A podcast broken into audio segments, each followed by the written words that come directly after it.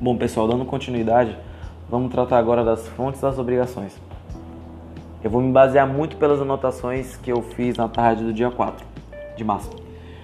Bom, a gente analisou durante todo esse tempo que estamos estudando é, o direito das obrigações que o objeto da obrigação são aqueles três verbos: dar, fazer e não fazer alguma coisa. Também vimos que o objeto principal da, da, da, da obrigação é o contrato. E também vimos os sujeitos da relação obrigacional, que é o credor e o devedor.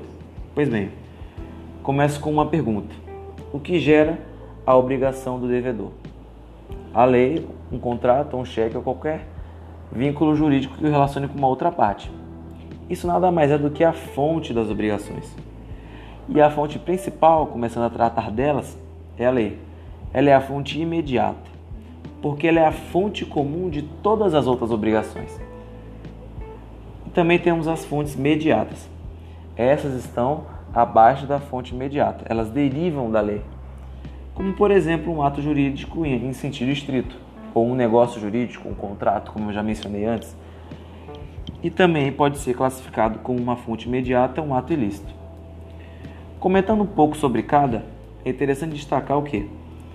Vamos falar um pouco sobre o ato jurídico em sentido estrito. O que é um ato jurídico em sentido estrito?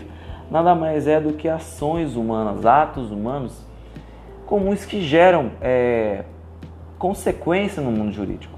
Eu falei hoje na sala durante a aula e fiz uma pergunta sobre uma situação hipotética em que uma pessoa, achando coisa alheia de outra pessoa na rua, achando um bem de uma outra pessoa na rua, se o fato dela achar uma coisa alheia na rua, ela tem a obrigação de devolver, obviamente, como está descrito na lei, que é uma fonte imediata destacando, se isso era uma fonte.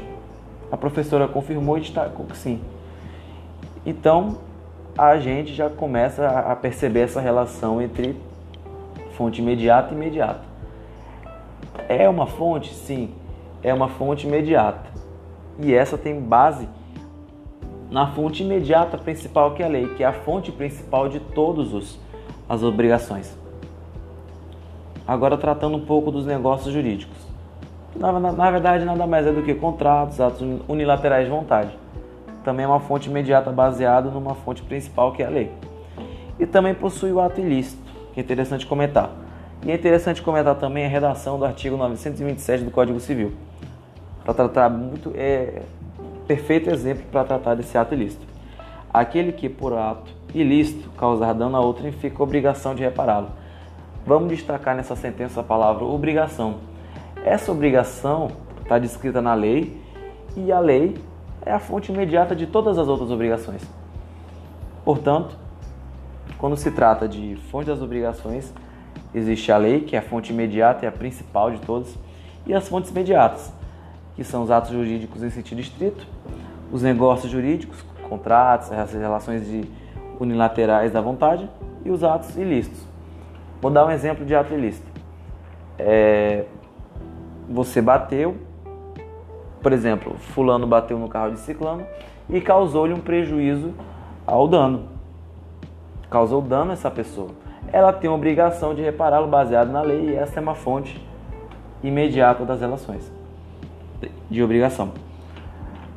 Nada mais é do que isso.